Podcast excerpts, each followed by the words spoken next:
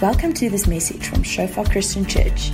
May you experience God's grace as you listen to this word being preached. Amen.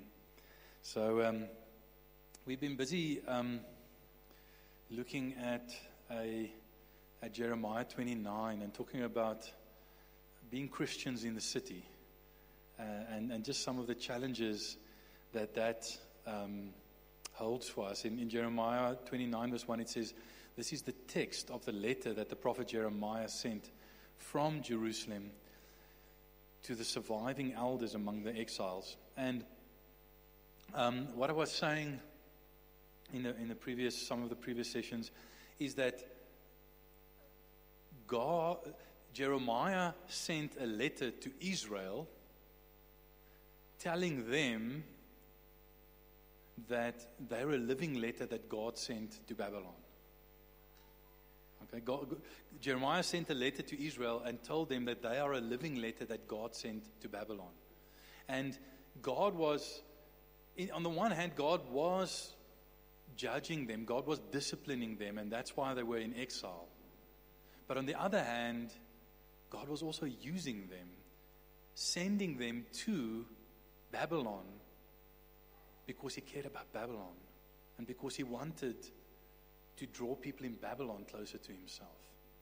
So I'm just going to read uh, that portion of scripture, um, Jeremiah 29 from verse 1.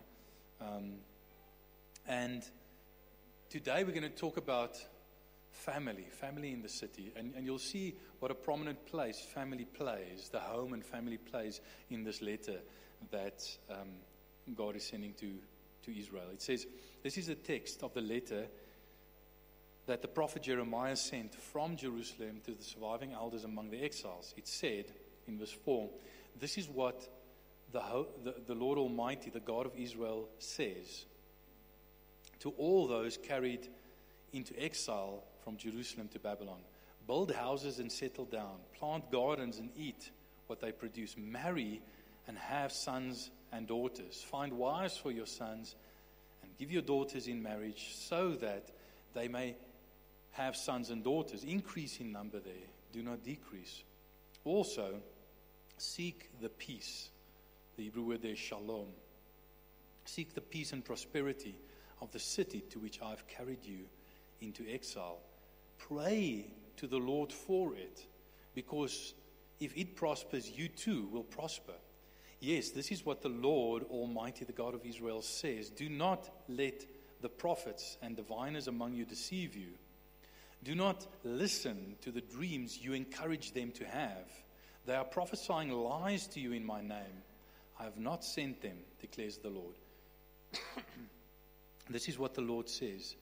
When 70 years are completed for Babylon, I will come to you and fulfill my good promise to bring you back to this place.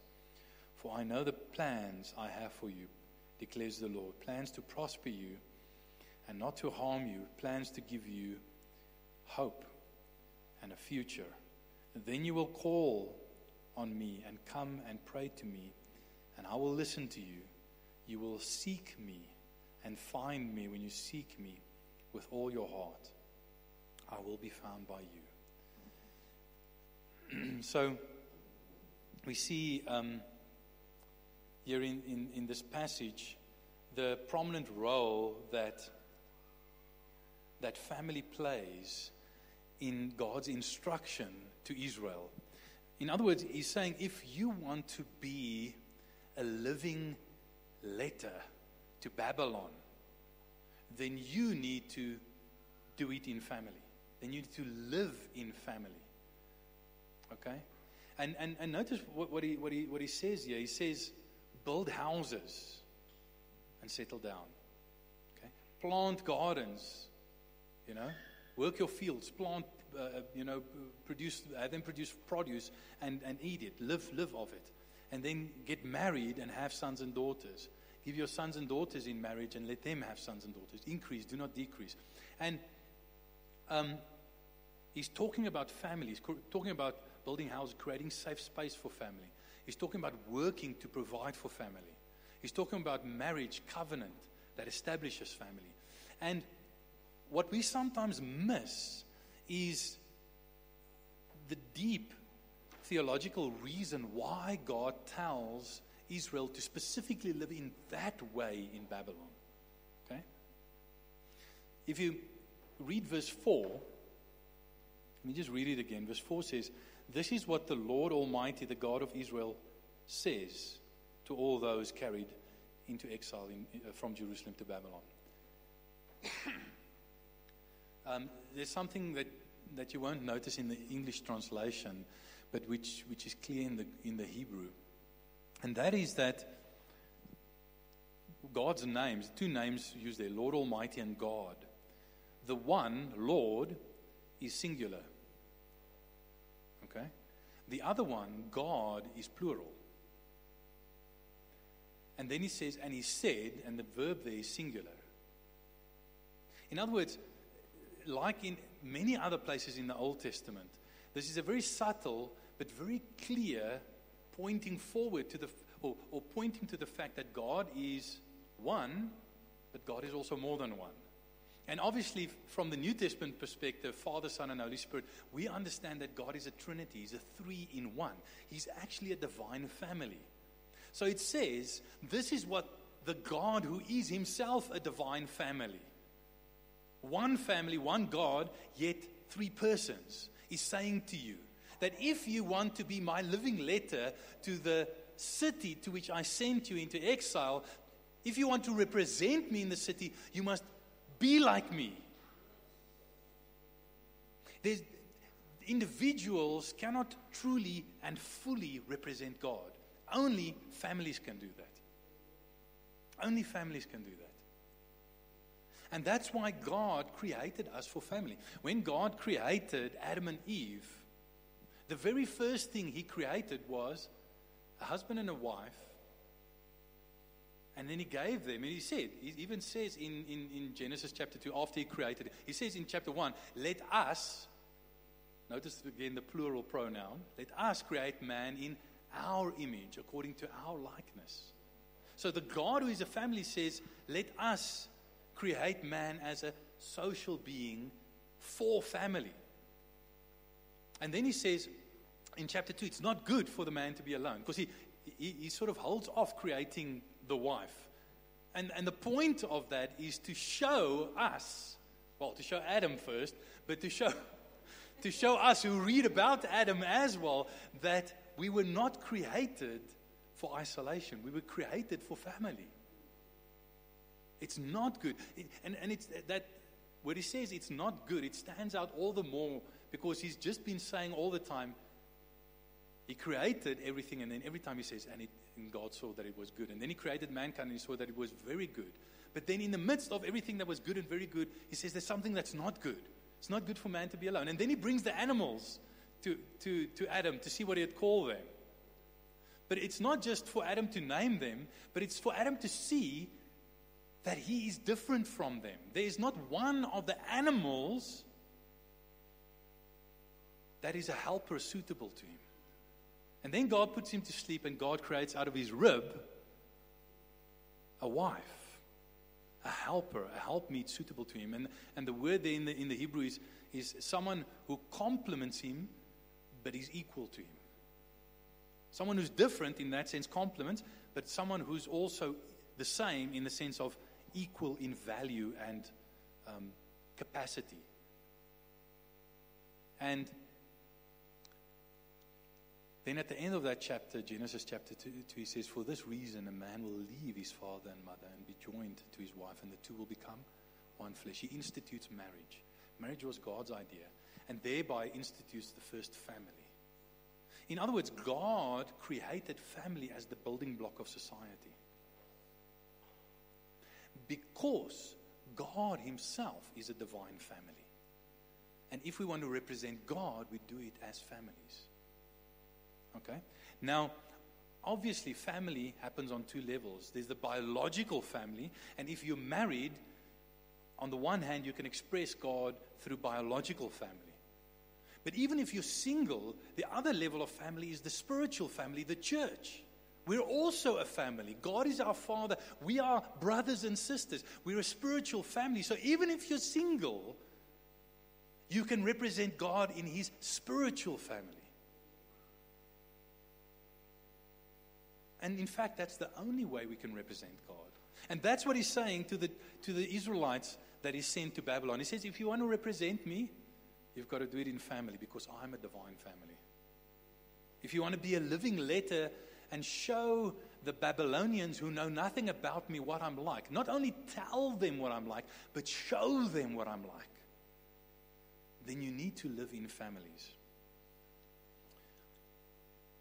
Um, and he mentions a few things that you need to, to do in terms of family. He says, he says you need to build houses, you need to um, plant crops, um, you need to build, you need to plant, you need to marry, and you need to raise children.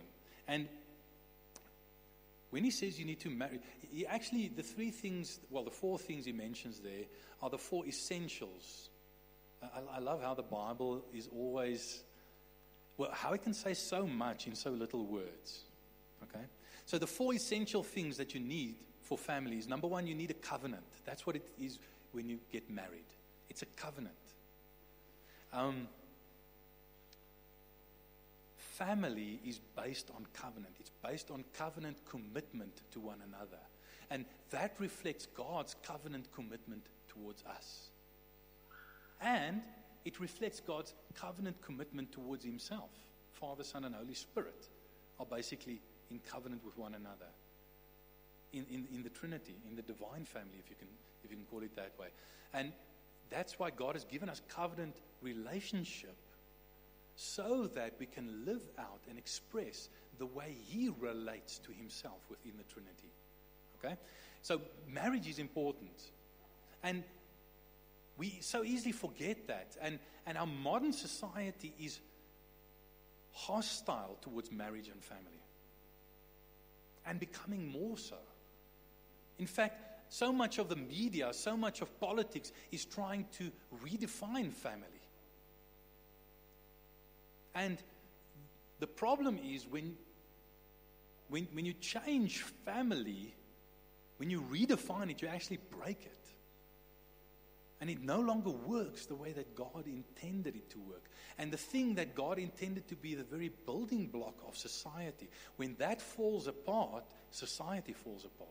And we've seen this throughout history, not only church history, but secular history. Whenever the family gets broke down to a point where, where, where, where it no longer sustains the weight of society, the society falls apart.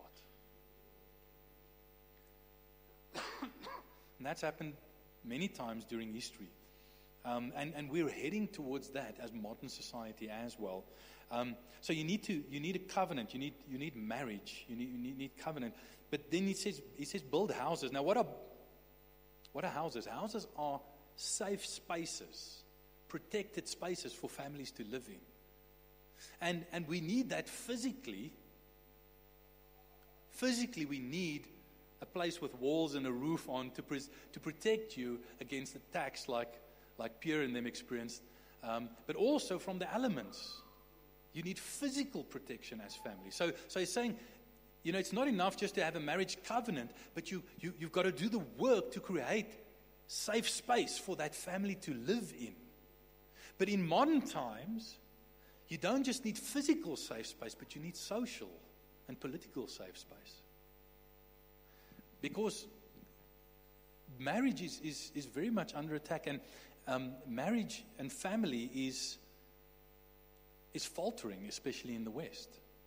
If you look at the trends worldwide, I was checking out the, the UN um, you know, stuff on, on worldwide, they're saying the fertility rate is going down. I think it's about 2.3 at the moment. In other words, 2.3 children per, per woman. Um, but in many countries, it's under, under 2. Now, you need 2.1 as a replacement. In, in two thirds of the world, two thirds of, of the population of the world live in countries where the fertility rate is under 2.1. And it's two thirds of the world is living in places where the population is shrinking. Okay? Um, and not only is the the, the fertility rate dropping. The mortality rate is also dropping. So at least people are living a bit longer. Um, but the marriage rate's also significantly dropping. People aren't getting married anymore. And, you know, there are many reasons for that. Um, one, one of the reasons is because so many marriages, you know, younger people see many marriages fail. And they come from failed marriages and they, they lose hope for marriage or they're afraid to get married because they, they know how much they got hurt in their parents' failed marriage, and then they're hesitant to get married themselves. Um, but it's not only that, it's, it's also the sexual revolution took place, and, and now there's hookup culture where people, you know, especially young men, say, Well, I can have all the advantages of marriage without any of the responsibilities. Literally. And so young men don't want to get married. Um, also, because of the fact that um, the marriage laws are set up primarily to protect women. I mean, if, if you go and look at the marriage law, if you get divorced, the, the laws definitely lean towards women. It's easier for women to get custody of the children. It's easier for women uh, to, to um, you know, to, to benefit financially from it. And, and we, we all understand the reasons historically why that is so. But men see that and say, well, am I not digging myself a hole by getting married? Because what if we get, if the divorce rates are so high in any case, you know, if I get divorced, then I'm, not only are my children going to be taken away, but a lot of my finances are going to be taken away. So I'd rather not marry in the first place. Okay? Then there's also, I mean, I'm, I'm just mentioning a few um, of this stuff. I mean, stuff like porn is also a massive problem, uh, and not just the, the, the, physical hookup culture and sleeping around outside of, of marriage, but, but pornography and stuff, because it, it breaks down many people's even desire to get married. Uh, th- there are many more reasons for it than, than what I'm mentioning now, but the, the problem is you have a breakdown in the family where less and less people are getting married, less and even those who are you know, when they don't get married, they don't want children. If they do get pregnant, they often get, they abort the children. Um, if they do get married, they often still don't want children. So even married couples, many married couples are saying, listen, we don't want any children. And, and, and the, the result of that is, I mean, they're quite worried now. Uh, and it's not just Europe where almost all the countries have negative growth rates. Um, it's even in places like China. China, I think their population peaked about 10 years ago. Uh, and, and, they actually overestimated their population by 100 million. Uh, India has now surpassed China as the most populous country in the world. And China is a massive problem because they had first the two child policy and then the one child policy. And many parents, they said, okay, well, if we only, can only have one child, we want a son. So now you have a, a complete disproportionate amount of men versus women in China. And now, for, since 2015, they've lifted the one child policy because they've realized they've stagnated and, the, and their population has started to drop. And the people that are alive, the older people, are not passing away as quickly as, as, as, as before. So now you have this thing where, where your population is a, a whole lot of old people and very few young people. So the people at working age are becoming less and less, and the people on, on uh, uh, you, know, you know, that society has to support older people are becoming more and more.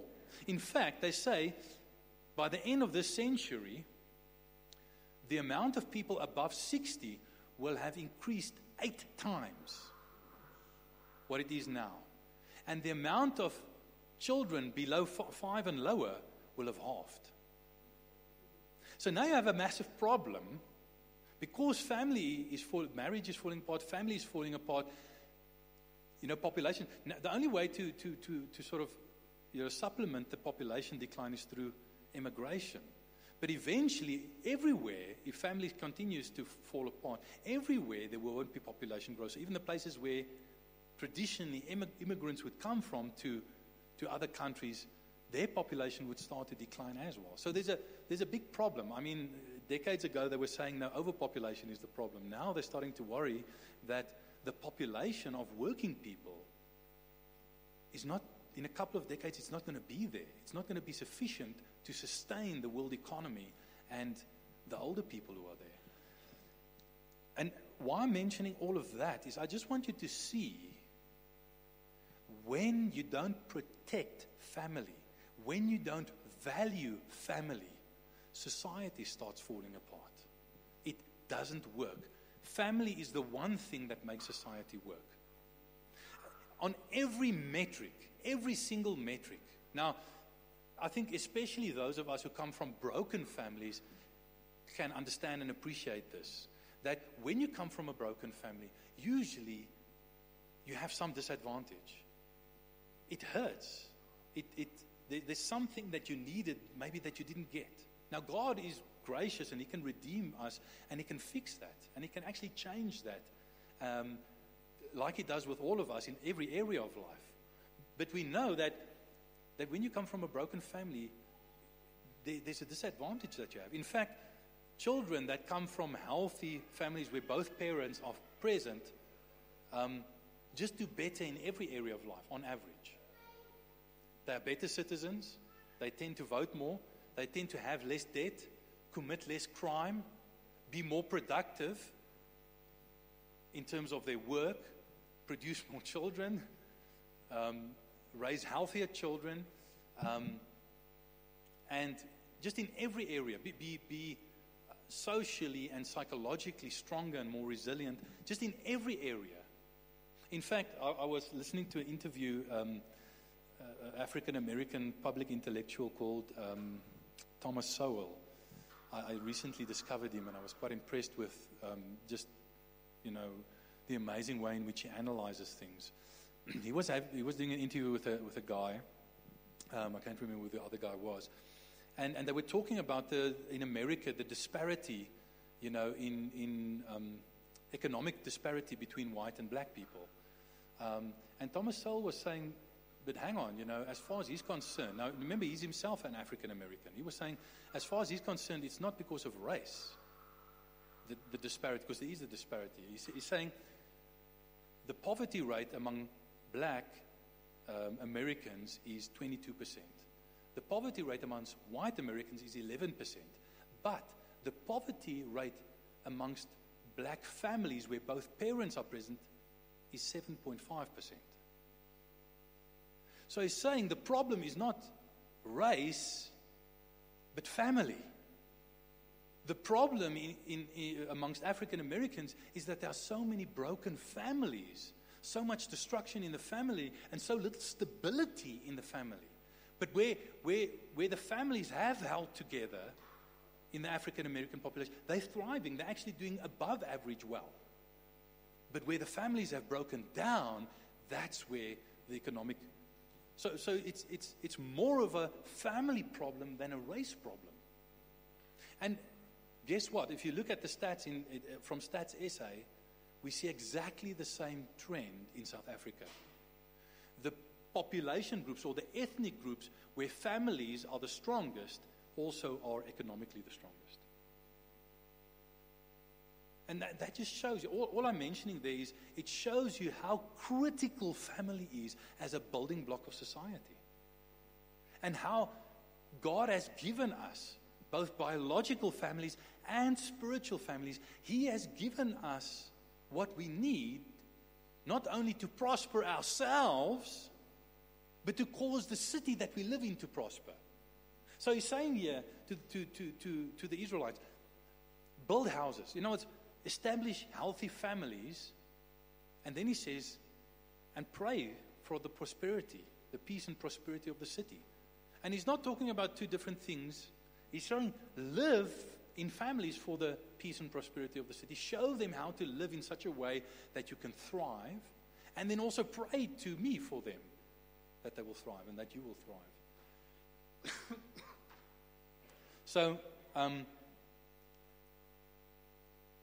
and then also, he says, you know, plant gardens and eat from them. You know, we underestimate how important work is. Not only for us, because God uses our work for our sanctification to make us holy. Because guess what? there, there are a lot of issues that we have, you know, hypersensitivities and selfishness that we have. That when we're in an economic environment where you have to work with other people, you have to crucify the flesh a bit. Even if you're not saved, you have to crucify the flesh a bit and bear some of the fruit of the Spirit, you know? Like patience with other people, like self control to actually do your work before the deadline, etc., etc. So, so there's a redeeming, you know, function that work has in, in our lives. But, but not only that, it's the work that we do is a means to provide for our family. In other words, family is something that you work for, some, something that you sacrifice for, something that you invest in. Also, working benefits not only yourself and your family, but also the city that you live in. If you work well, the better you do your work, the better the people around you will, will do.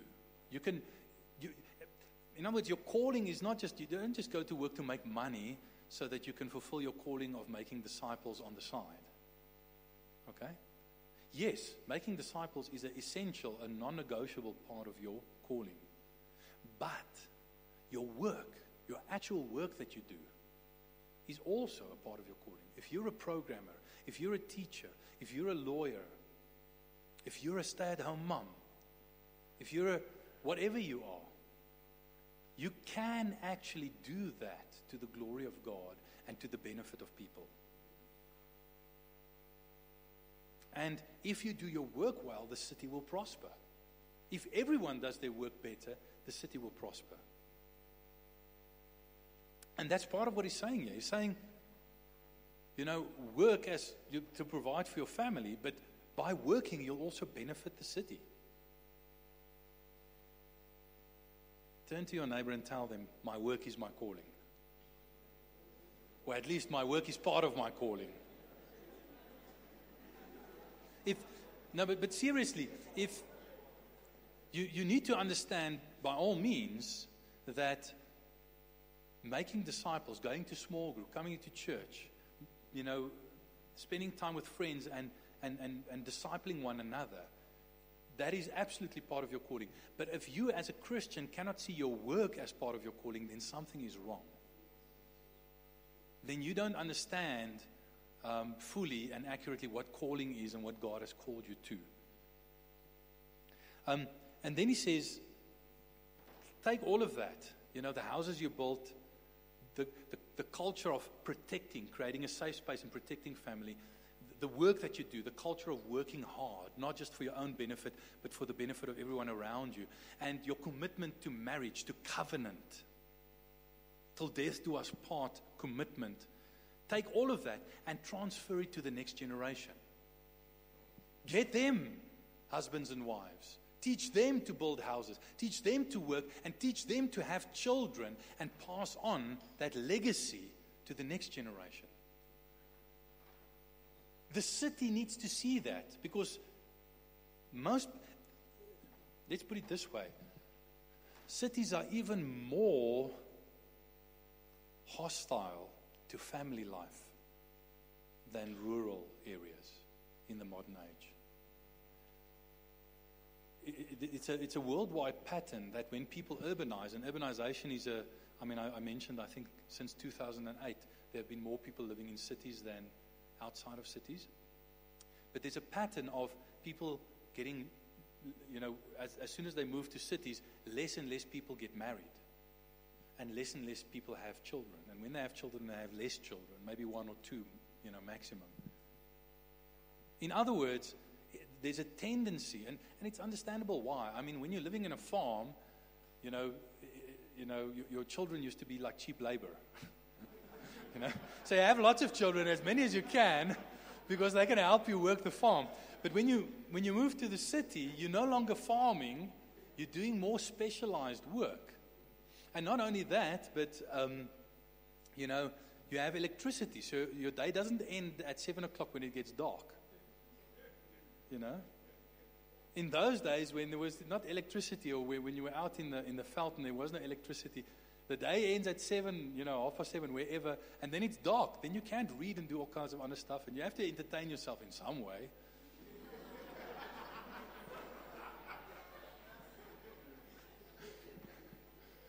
So most of that entertainment happened in the dark, you know, and it produced children. And but also, um, there was more of a culture of women. It, it was respected for in, uh, for women to be wives and to be mothers. Nowadays, with the feminist movement, I mean, some of you ladies who, who, who want to be, be mothers and want to be wives you'll know that many women will sort of look down their noses at you. Um, and, and, and women are often told, you know, no, you must be completely independent. You know, study, get like a high degree, then get a good job, work for, uh, you know, until you have enough money, and then maybe consider.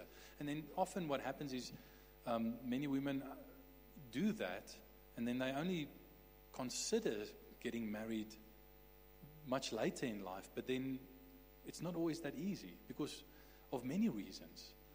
Um, you know, one of them is, I mean, obviously you get used to living alone.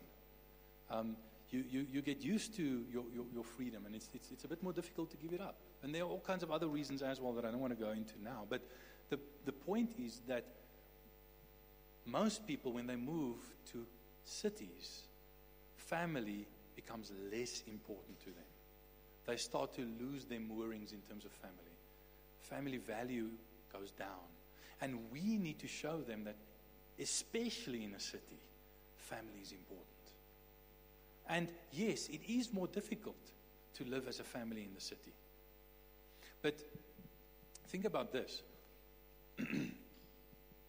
God sent Israel to Babylon, a hostile city planning to keep them there for 70 years. In other words, the generation that came would have children, and those children would have children.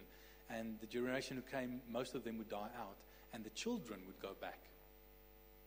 In other words, God is implying that He's saying that raise your children in such a way, even in a city like Babylon, that when I come to call them home to Israel, that they're willing to go, that they're actually eager to go because they haven't lost their commitment to me. They haven't lost their commitment to you. You've raised them in such a way that they not only value family, but they value God. Um, as the cities go, so go, uh, as the families go, so go the city, and therefore we must value family. But God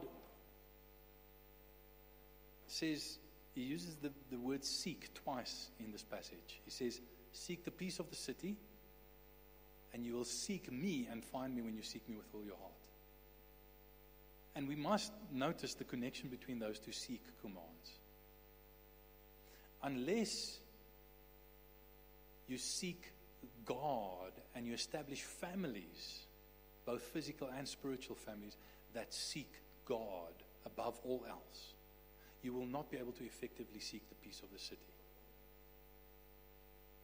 The more we seek, and, and that makes sense if you bear in mind what I said at the beginning that God Himself is a divine family, and the, He tells us to, to live in family in the city in order to represent Him as the divine family.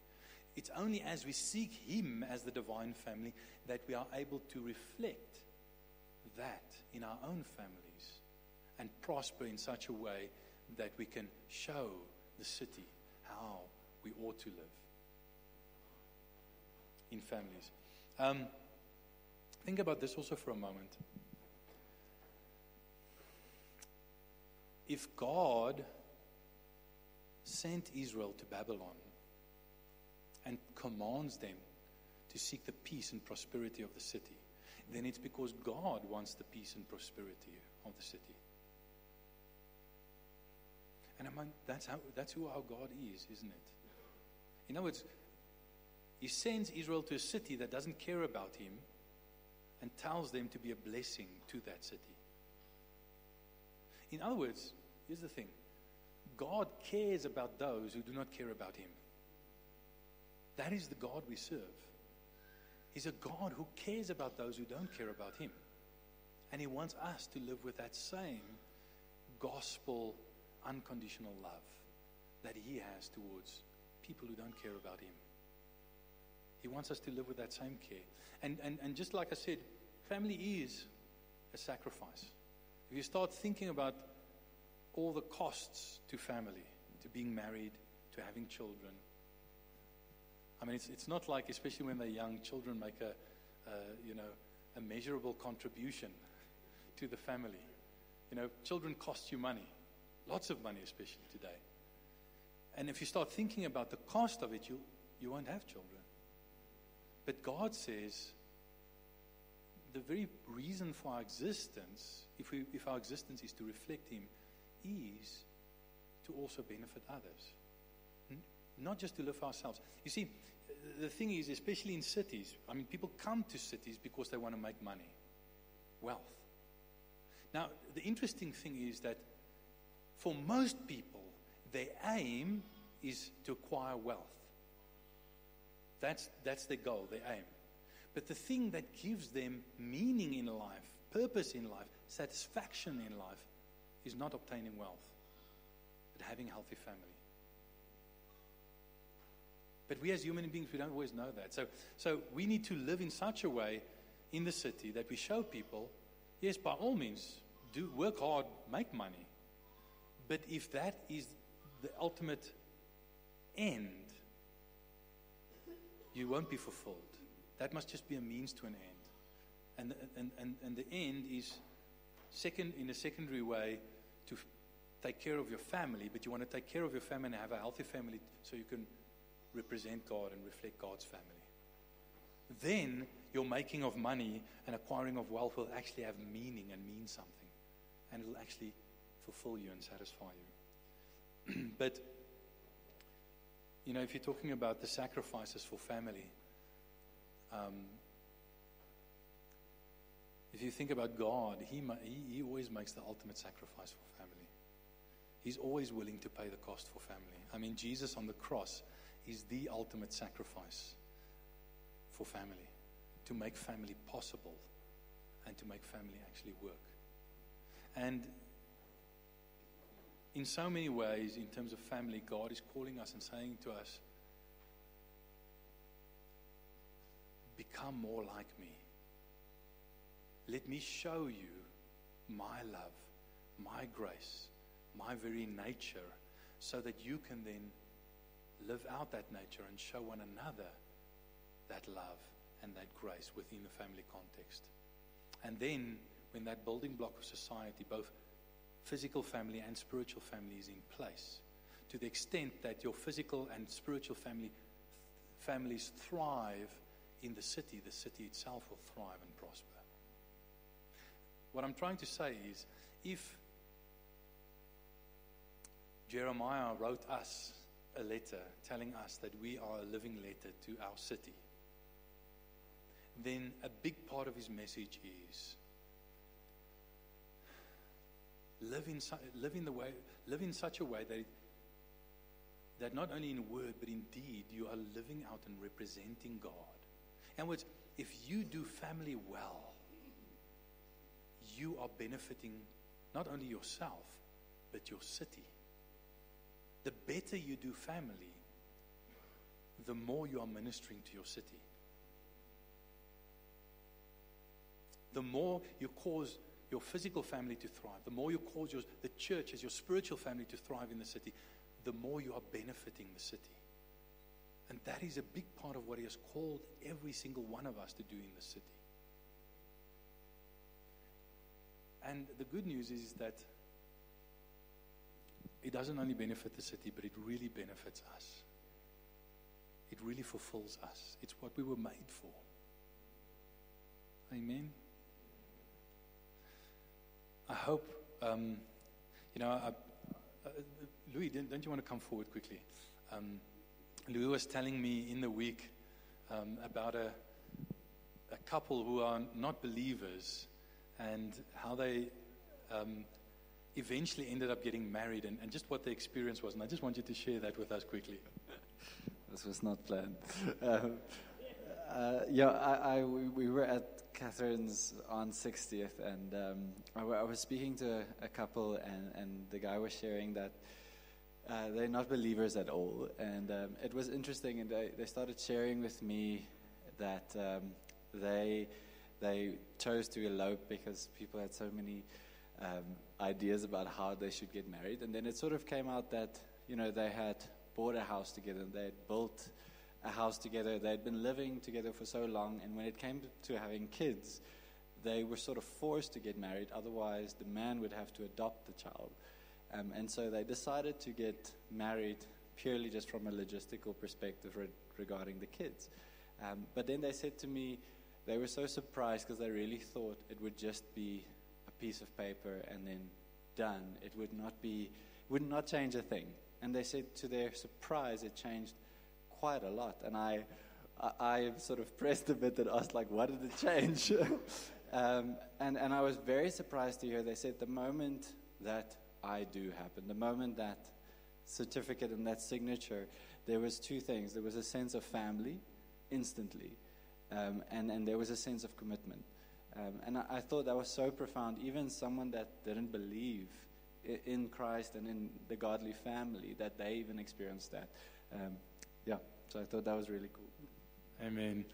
I've also heard so many stories. I mean, I'm, I'm thinking of uh, the Sannenbergs and Marius and Gerda, and so many families who have healthy families and who draw people into their families. I've heard so many testimonies. I mean, we had Legacy um, a week or two ago where we deal with so much of what happens when you, you know, the baggage and, and the legacy, both good and bad, that we bring with us out of our families. And I've heard so many testimonies over the years of people saying, I didn't believe in family. I didn't want to get married. I didn't want to have children. I was completely cynical about family because my family was so broken and my family experience was so hurtful. But, you know, then I went to university or then I came to work and I was sort of drawn into this family and I saw what family could be.